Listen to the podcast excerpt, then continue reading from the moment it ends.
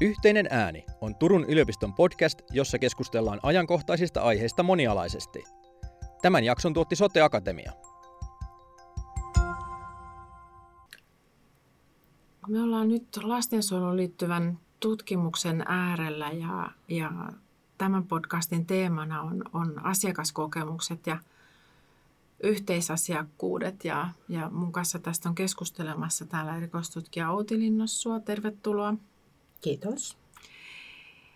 Ää, kun katsoo tätä kokonaisuutta, joka on nyt teemoteltu tai, tai nimetty ää, niin kuin tavallaan me, meidän puolesta näin, niin, niin tota, mä haluaisin, että sanoisit ensin jotain siitä, että tämä yhteisasiakkuudet, sehän voisi viitata aika moneenkin asiaan, mutta tässä on varmaan vähän erityinen näkökulma. Haluatko sanoa siitä jotakin? Joo, mutta lastensuojeluhan on hyvin verkostoituvaa työtä, eli, eli tota, lastensuojelun sosiaalityöntekijä, lapsen asioista vastaavalla sosiaalityöntekijä, silloin kun lapsi ja perhe on asiakkuudessa, on iso vastuu. Hmm. Vastuu siitä tilanteesta, mutta että lastensuojelu on hyvin verkostoituvaa, eli, eli tota, tarvitaan monialastyötä ja monia toimijoita siihen lasten, nuorten ja perheiden tukemiseen. Hmm.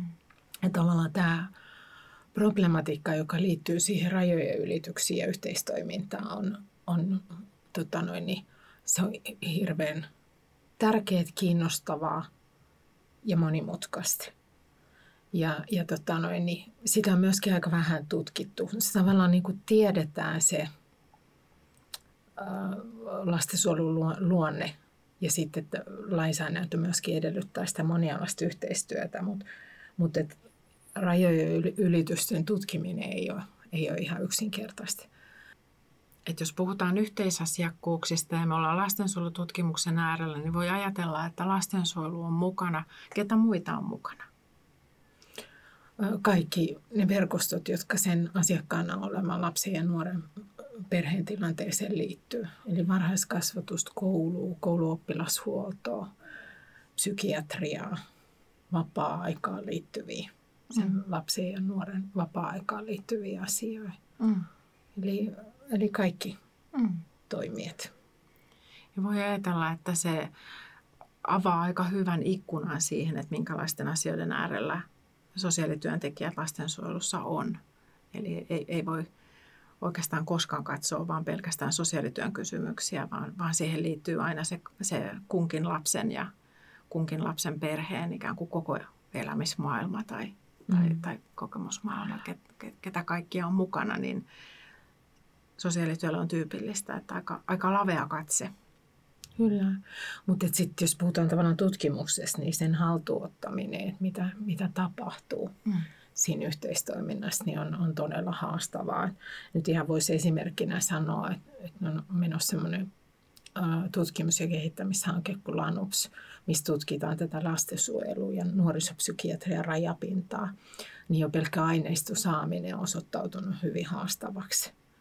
Niin kuin sekä tavallaan näistä ö, toimijoista erikseen saatikka siitä, että, että miten on dokumentoitu sitä, että mitä tässä rajalla on tapahtunut. Mm. Mutta tavallaan tämän hankkeen jälkeen me tiedetään siitäkin asiasta paljon enempi. Mm. Mutta nyt jo tiedetään, että sen pelkästään semmoisen aineistosaaminen on todella mm. haastavaa. Mm. Eli nuorisopsykiatrian puolella niin, tai ylipäätään siis lääketieteen puolella on, on totuttu se, että, että dokumentoidaan asiakastietoa jo tarkemmin siten, että se on myöskin tutkimuksen hyödynnettävissä.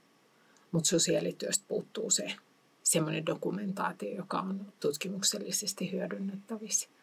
Ja sitten tavallaan se, että, että miten tätä rajapintaa päästään tutkimaan, niin, niin se on tavallaan sitten vielä semmoinen isompi kysymys, että miten se on ylipäätänsä dokumentoitu nuorisopsykiatrian puolelle ja sitten toisaalta lastensuojelun puolelle. Että on ja ei. Mm. Että tämän tutkimushankkeen jälkeen me tiedetään paljon enemmän siitä, että, että mitä tietoa löytyy ja miten se on hyödynnettävissä. Mm tämä Lanups-hanke on, on yksi näistä uudesta sosiaalityön, sosiaalityölle uudesta valtion tutkimusrahoituskokonaisuudesta rahoitettu tutkimushanke, jossa nyt sitten ollaan tosi niin kuin ikään kuin se, semmoisten asioiden äärellä, mitä, mitä käytännön sosiaalityössä vahvasti tarvitaan tai mitä, mitä me tarvitaan sen tyyppistä tietoa, että saadaan tätä yhteisasiakkuutta ikään kuin kuljetettua viisalla tapalla eteenpäin. Kyllä, se on todella arvokas asia, että se rahoitus on saatu sosiaalityöllä. Mm. Sosiaalityöllä on valtion rahoitus. Mm, kyllä, kyllä. No jos miettii vielä tätä kokonaisuutta, mm, niin mitä näistä asiakaskokemuksista haluaisit sanoa? No tämä on ehkä semmoinen siinä mielessä vielä erityinen itsellä kiinnostuksen kohde, että et, tota noin, niin yleensä asiakaskokemuksia on tutkittu aika vähän kaiken kaikkiaan. Ja, ja tota noin, niin meidän, meidän tutkimuksen maailmat ollaan, ollaan kiinnostuneet ikään kuin niistä palveluista ja niiden palvelujen järjestämisestä ja, ja tavallaan siitä ammatillisesta agendasta, joka näihin liittyy. Mutta se, että mikä on se asiakkaiden ääni ja osallisuus, niin, niin tota, siinä me ollaan vasta niin kuin kehittymässä tässä maassa. Eli, eli että miten me otetaan asiakkaat kaikkeen mukaan, miten he tulee tutkimuksessa kuulluksi ja miten he voisivat olla jopa ihan niin kuin aika moninkin tavoin osallisena, kun tehdään niin kuin lastensuojelun kytkeytyvää tutkimusta. Ja tässä on otettu nyt askeleen eteenpäin viimeisen kymmenen vuoden aikana sekä niin kuin käytännössä että kehittämisessä, että, että ehkä nyt sitten tässä viimeisenä vasta niin tutkimuksessa, että miten asiakkaiden osallisuus siinä toteutuu. Ja, ja se, mitä tutkimus tässä on, on tota noin, niin, ollut löydettävissä, niin, niin se, mikä niistä toistuu, on se semmoinen kohtaamisosaamisen merkitys. Eli toisaalta puhutaan siis suhdeperustaisista työstä tai ammatillisista näkövinkkelistä, mutta se kohtaamisosaamisen merkitys on niin kuin valtava suuri. Mm. Miten asiakkaat tulee kohdatuksi ja sitä kautta, miten he saa palveluja ja miten lastensuojelu paremmin toteutuu, niin, niin se tavallaan toistuu. Mm sen asian. Eli, eli tavallaan siihen, siihen liittyy monennäköisiä ongelmia ja sitten toisaalta monennäköisiä niin kuin onnistumisia. Mm. Mutta myös tutkimus niin kuin nostaa sen kohtaamisosaamisen merkityksen niin, niin isona esiin. Mm. Voiko ajatella, että siinä ollaan lähellä ikään kuin myöskin niin kuin vaikuttavuuskeskustelua tai vaikutuskeskusteluja, että näyttäytyykö se kohtaamisen merkitys niin, kuin niin isona? No mä ajattelen, että se näyttäytyy sen tutkimuksen valossa, mikä on. Mm. Mutta tavallaan sitten taas sen, sen ikään kuin vaikuttavuuden seuranta niin on, on tavallaan tutkimuksellisesti hyvin, hyvin haastavaa. Mm. Mutta et se, että minkälaisen niin kuin merkityksen se saa, kun asiakkaat kysytään, niin se on niin valtava iso. Mm. Ja mä ajattelin, että jos me kohdataan asiakkaat huonosti, niin on aika iso riski, että joudutaan sellaisiin kohtaamattomuusketjuihin, joissa tavallaan – se on huono asia sekä asiakkaan että, että ammattilaisen että palvelujen järjestämisen näkökulmasta. Mm. Nyt kun tässä on tämä, tässä teemassa puhutaan näistä asiakaskokemuksista, niin painottuuko siellä, jos ajatellaan, että ollaan lastensuojelun äärellä, niin, niin silloin aina tietenkin lapsi tai nuori on se ensisijainen asiakas, mutta että perhe on oleellisen merkittävä ja tär- tärkeä lapsen ja nuoren kannalta, niin näkyykö tässä ikään kuin kaikki äh, nämä asiakkuuden lajit vai, vai tuota, painottuuko joku asiakkuus? Tai jotkut asiakkaat, joidenkin asiakkaiden näkökulma? Ei, mä että ei, ei sieltä semmoisia painotuksia tule. Että kohtaamisen merkitys sekä suhteessa lapseen ja nuoreen, että sitten toisaalta perheeseen. Mm. Ne on niin, niin kuin ihan yhtä tärkeitä ja arvokkaita.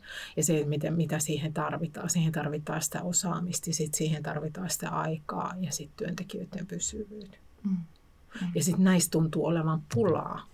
Eli se on se, mikä tässä niin kuin herää se, se huoli. Että tavallaan me puhutaan aika yksinkertaisista, mutta toisaalta tosi oleellisista asioista. Mm. Ja jos niistä on pulaa, niin sitten tavallaan herää se huoli myöskin siitä palvelujen onnistumisesta ja vaikuttavuudesta. Mm. Hyvä, hienoa.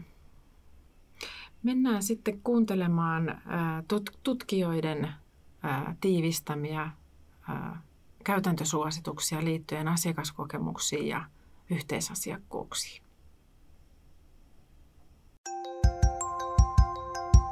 Yhteinen ääni. Tulensalo Hanna 2016. Lapsi tiedollisena toimijana lastensuojelun sosiaalityössä. Teoksessa käytäntötutkimuksen taito. Heikki Varis-instituutti ja Matilda Vrede Instituutet. Artikkeli perustuu tutkijan lisensiaattityöhön. 1. Sosiaalityössä tulee vahvistaa pienempien lasten kuulijan positiota, eli antaa lapsille tietoa lapsiystävällisillä tavoilla ja välineillä, esimerkiksi kuvallisuus. 2. Lapsen asiakkuuden tulee olla lapsen ja sosiaalityöntekijän yhteinen prosessi, jotta lapsi voi työskentelyn aikana tuoda esiin omaa elämäänsä ja mielipiteitään laajasti, ei vain aikuisten määrittelemistä asioista. Tällöin mahdollistuu mielipiteen ilmaiseminen laajasti omista näkemyksistä, kokemuksista, tunteista ja ajatuksista.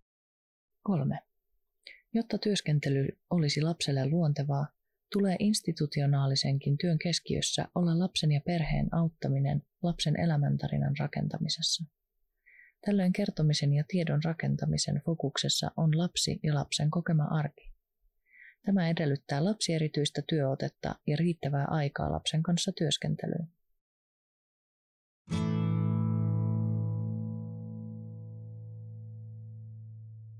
Kestilä Sointu 2016. Nuoreksi aikuiseksi epävakaassa kasvuympäristössä. Nuorten kokemuksia arjessa selviytymisestä ja kasvuolosuhteista lastensuojelulapsena. Oulun yliopisto. Väitöskirja. 1. Lastensuojelulain määrittämän lastensuojelun sosiaalityön, lapsen aseman ja kasvua tukevan avun tarpeen sekä lastensuojelulapsen kokemuksen yhteyttä toisiinsa ei ole riittävästi tutkimuksin selvitetty. 2.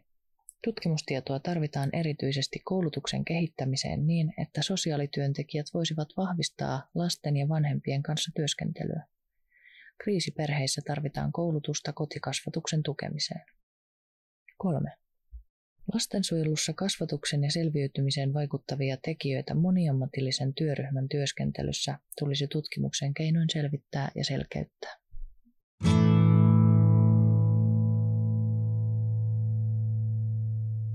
Eloranta Anna-Kaija 2019 A follow-up study of childhood learning disabilities Pathways to Adult Age Education, Employment and Psychological Well-being.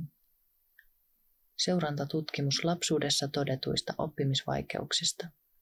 Polut koulutukseen, työllistymiseen ja psyykkiseen hyvinvointiin. Jyväskylän yliopisto. Väitöskirja. 1.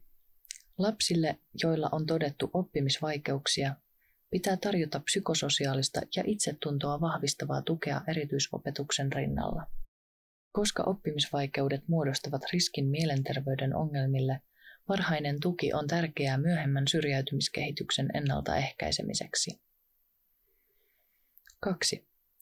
Oppimisvaikeuksien kuntouttamiselle ja erityisopetukselle pitää varata resursseja koska juuri oppimisvaikeuden aiheuttaman haitan jatkuminen on yhteydessä myöhempiin psyykkisen hyvinvoinnin ongelmiin.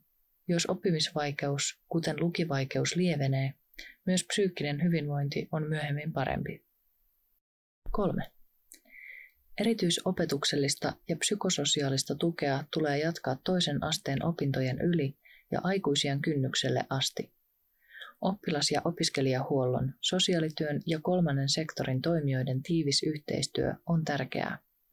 Oppivelvollisuuden pidentyminen toiselle asteelle voi tuoda uudenlaisia mahdollisuuksia erityisopetuksen ja oppilashuollon kehittämiselle.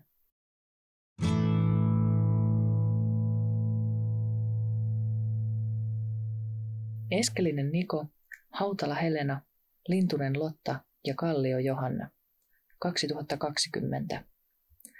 Ylisukupolviselle huono-osaisuudelle altistavat ja siltä suojaavat ei-materiaaliset tekijät. Turun kaupunki. Muu tutkimus. 1. Varhain kotoa pois muuttaneiden ja varhain perheellistyneiden koulutuksessa pysymistä ja koulutukseen takaisin palaamista perus- ja toiselle asteelle tulisi tukea nykyistä vahvemmin. 2.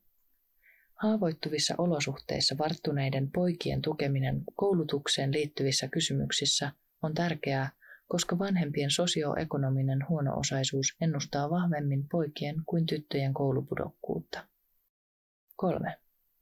Tukea ja interventioita ei tulisi kohdistaa ainoastaan varhaislapsuuteen, vaan merkitystä on myös nuoruudella.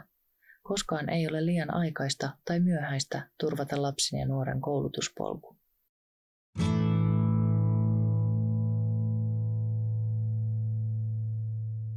Ruutu Pia, 2019. Psykiatrisessa erikoissairaanhoidossa hoidettujen lasten ja nuorten koulunkäynnin tukeminen perusopetuksessa ja sairaalaopetuksen koetut vaikutukset koulunkäyntiin. Helsingin yliopisto. Väitöskirja. 1.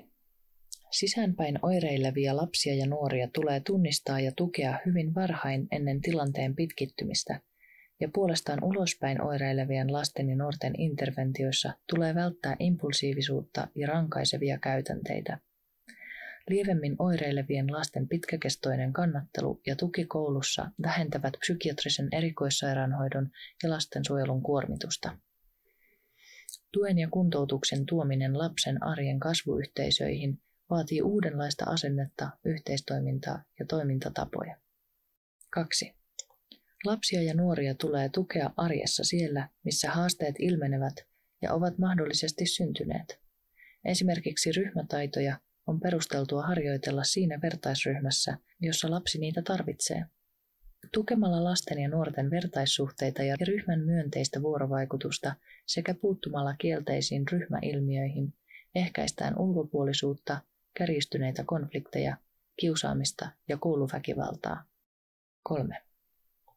Lasten, nuorten ja vanhempien verkostoyhteistyöhön liittyvissä toiveissa korostuvat kiireettömyys, arvostava kohtaaminen, perheen yksilöllisten tarpeiden huomioiminen, jäsentämisen merkitys yhteisen ymmärryksen taustalla, dialogisuuden lisääminen, mahdollisuus osallistua päätöksentekoon, riittävän pienet verkostot sekä työntekijöiden vähän enemmän asenne.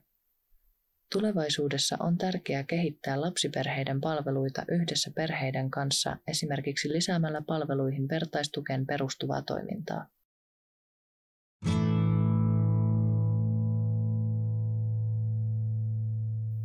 Äärellä Tanja, 2016. Caring teachers ten do's. For the teacher, they might be just small things, but for the student, they mean the world. Lapin yliopisto, Väitöskirja. 1. Positiivisten koulukokemusten merkitys korostuu ennen muuta haasteellisissa kasvuolosuhteissa elävillä lapsilla. Opetushenkilöstön ja oppilashuollon henkilökunnan tulee näyttäytyä turvallisina aikuisina, jotka tukevat ja hyväksyvällä otteellaan osaltaan myös vahvistavat huoltajia heidän kasvatustehtävässään. 2. Suhteet kodin ulkopuolisiin aikuisiin, eli opetus, oppilashuolto sekä hoito- ja hoivatyöntekijöihin, ovat äärimmäisen merkityksellisiä. Suhteen ylläpidossa korostuu yksilötasolle ulottuva henkilökohtainen sosiaalisten taitojen kehittymisen tuki, joka tulee perustaa hyväksyntään, kannustamiseen ja vahvistamiseen. Hänen, joka ilmikäyttäytymisellään tukea vähiten vaikuttaisi ansaitsevan, tulee sitä lämpimimmin ja intensiivisimmin saada. 3. Lapsen ja nuoren on taustoistaan tai taidoistaan riippumatta saatava tuntea olevansa luokka, koulu ja muiden yhteisöjensä täysivaltainen jäsen, jota lämpimästi ja kärsivällisesti ohjataan kohti toivottua käyttäytymistä. Sinä olet mainio ja tärkeä. Tämä tekosi ei ole hyväksyttävä. Alkoholisti, vanki tai hankalasti käyttäytyvä vanhempi on yhtä arvokas kuin soveliaasti käyttäytyvä. Ammattilaisten tulee professionaalisesti heidätkin aina kohdata. Äiti on aina äiti ja isä aina isä, vaikka mikä olisi.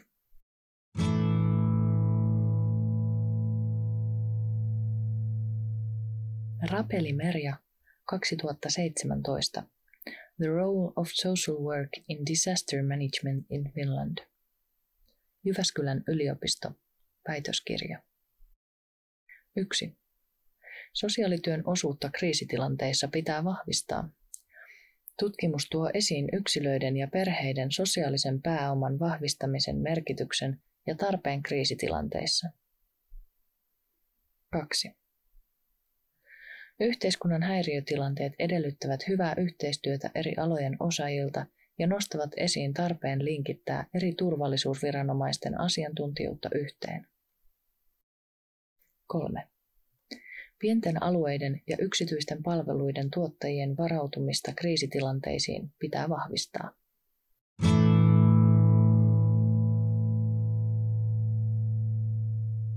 Vuoristo Niina, 2017. Lapsen asema lastensuojelun ja psykiatrian rajapinnalla. Turun yliopisto, lisensiaattityö. 1. On parannettava ymmärrystä lapsen tilanteesta. Lapsi on tuotava keskiöön eri alojen kilpailun sijasta. Lapsella on oikeus moniammatillisen tiimin arviointiin. Lapselle on nimitettävä oma palveluohjaaja, joka valvoo lapsen edun toteutumista moniammatillisessa työskentelyssä ja tukee tiedonkulkua eri toimijoiden välillä. 2. Vastuuta ja valtaa voi jakaa lapsen kanssa. On kehitettävä lapsen mahdollisuuksia valita työntekijät omien asioidensa hoitamiseen sekä lapsen mahdollisuuksia keskustella usean eri asiantuntijan kanssa. 3. On etsittävä ammattilaisten ja lapsen yhteistä näkemystä. Lapsella on oltava mahdollisuus päättää, keitä kutsutaan verkostopalavereihin. On etsittävä yhteinen näkemys tilanteista, joissa lapsen asia tulee välittää eteenpäin. Lapselle on annettava tukea moniammatillisissa tilanteissa.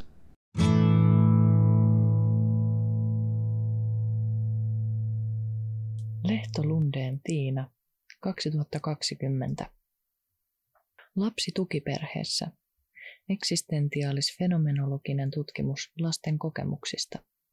Helsingin yliopisto. Väitöskirja. 1. Lasten yksilöllisyyden huomioiminen ja lasten tarpeiden moninaisuus tulee olla keskiössä tukiperhetoimintaa toteutettaessa ja kehitettäessä. 2. Tukiperhetoiminnan aikuisvetoisuutta tulee purkaa. 3. Moninaisten osallistavien menetelmien käyttö asiakastapaamisissa lasten kanssa on kannattavaa, koska niiden avulla voidaan tasoittaa valta-asetelmaa aikuisen ja lapsen välillä. Lapset osaavat ja ovat kykeneviä kertomaan omasta elämästään, jos siihen annetaan aidosti tila ja mahdollisuus.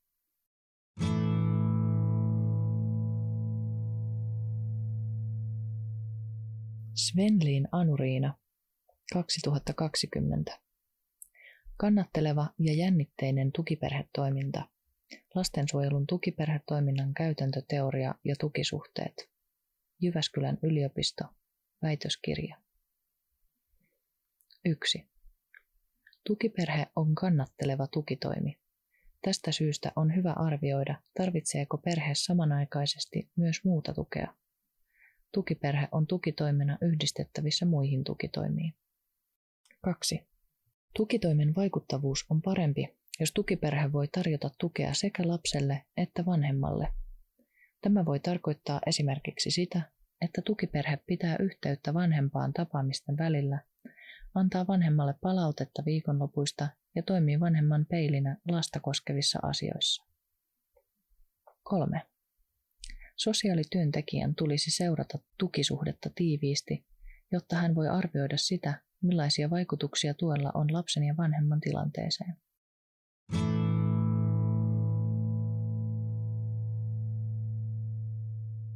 Särkikangas Ulla 2020. Sosiaali- ja terveyspalveluiden käyttö erityisperheiden arjessa. Toiminnan ja ajankäytön näkökulma. Helsingin yliopisto. Väitöskirja. 1. Lastensuojeluun turvautuminen voi olla viimeinen tai äärimmäinen keino erityislasten vanhemmille palveluita ja tukea saadakseen. Lastensuojelun ammattilaisten tulisi tunnistaa aidosti lastensuojelua tarvitsevat perheet ja perheet, jotka joutuvat tekemään lastensuojeluilmoituksen saadakseen esimerkiksi heille mahdollisesti kuuluvia tai oikeutettuja sosiaalipalveluita. On löydettävä uusia keinoja, jotka auttavat lastensuojelun ammattilaisia erityislapsen tilanteen arvioinnissa erityislapsen tilanteesta johtuvan perheen arjen haasteiden tunnistamisessa sekä palvelutarpeen arvioinnissa. 2.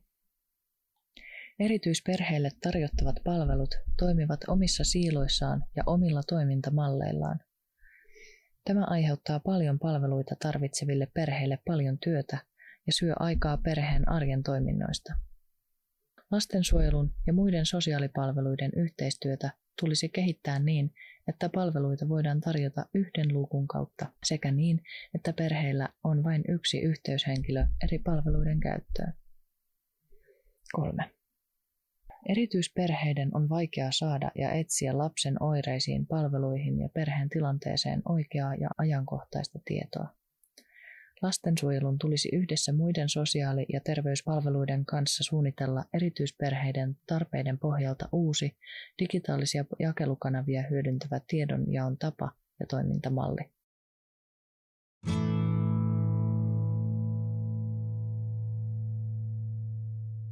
Pärnä Katariina, 2012. Kehittävä moniammatillinen yhteistyö. Lapsiperheiden varhaisen tukemisen mahdollisuudet. Turun yliopisto. Väitöskirja. 1. Moniammatillista yhteistyötä kannattaa hyödyntää vaativien palveluiden lisäksi lastensuojelun varhaisen tuen palveluissa, jolloin sen tuloksellisuus ja vaikuttavuus ovat hyödyltään optimaalisimmillaan. Moniammatillisen yhteistyön toteuttamisen tulee perustua asiakaslähtöisen yhteistyötarpeen tunnistamiseen sekä lapsen ja perheen arkeen tutustumiseen välittävässä ja hyväksyvässä ilmapiirissä. 2. Moniammatillinen yhteistyö on konkreettista yhteistoimintaa ja ammatillisten erilaisten osaamisten yhdistämistä lapsen ja perheen tarpeiden hyväksi. Moniammatillisesta yhteistyöstä kannattaa rakentaa prosessimainen työskentely, jota ohjaavat asiakkaan kanssa yhdessä laaditut konkreettiset tavoitteet ja tietoinen tavoitteiden suuntaisen työskentelyn yhteinen arviointi. 3. Moniammatillista yhteistyötä pitää johtaa hyvin käytännöllisesti ja melko strukturoidusti. Johtamisen työkaluja ovat ammattilaisten osaamisen vahvistaminen kehittävällä työotteella ja erilaisten osaamista vahvistavien työmenetelmien hyödyntäminen. Nämä mahdollistavat moniammatillisesta osaamisesta syntyvän lisäarvon lapselle ja perheelle. Yhteinen ääni. Mm, jos mä kysyn vielä tästä, tästä tota teemasta, asiakaskokemukset ja yhteisasiakkuudet, miltä se kokonaisuus on silmiin näyttää? Mm, no se on aika sirpanelleena, eli siihenkin liittyy tavallaan semmoinen systemaattisuuden puute, että näitä asioita niin kuin seurattaisiin. Mm. Ja, ja sitten tietenkin näin niin kuin ne tutkimukselliset haasteet, kun puhutaan niistä yhteisasiakkuuksista ja verkostoitumisesta, niin se on aika vaikeasti niin kuin otettavissa haltuun. Mm.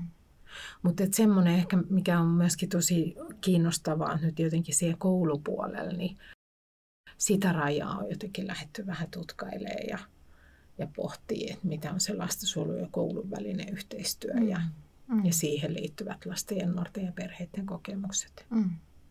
Joo. Mm, linkit näihin tutkimuksiin ja, ja tut, tutkijoiden tiivistämät käytäntösuositukset löytyy kaikki Sote-Akatemian nettisivuilta. Niin sieltä sitten lisätietoja ja, ja nämä kaikki tutkimukset, joihin, joihin tota, jostain käytäntösuosituksia saatu, niin on kaikki avoimesti saatavilla olevia tutkimuksia. Kyllä. Käytännössä toimivien sosiaalityöntekijöiden näkökulmasta niin, niin on tosi tärkeää, että sosiaalityön ja, ja tota lähialojen ikään kuin lastensuojelua hyödyttävää tutkimusta niin on saatavilla nimenomaan avoimesti, koska kuitenkin harvakseltaan ollaan kirjauduttu esimerkiksi jatko, jatko-opiskelijoiksi, jolloin, jolloin sitten yliopiston kautta tietokannat on käytössä. Niin on tosi tärkeää, että alaan liittyvä tutkimus on vapaasti saatavilla. Ja näiden tutkimusten ja käytäntösuositusten haus on pysytty tota noin, niin, Suomessa tehdyssä tutkimuksessa. Eli ei ole lähetty etsimään kansainvälisiä tutkimuksia, vaan, vaan kartoitettu nimenomaan se, että mitä on suomalaiset tutkijat on tutkinut lastensuojelun kytkeytyen. Joo. Mutta siis joo, eli ne hakulistaukset, kun ne tutkimuksia on etitty, niin ne löytyy myöskin sieltä Sote Akatemian nettisivuilta, niin lastensuojelun kehittäminen alla. Eli siellä on paljon muutakin lastensuojelun kytkeytyvää tietoa kuin näitä tutkimuksia, niin, niin jos kiinnostaa, niin voi käydä katsomassa. Kiitoksia Outi. Kiitos.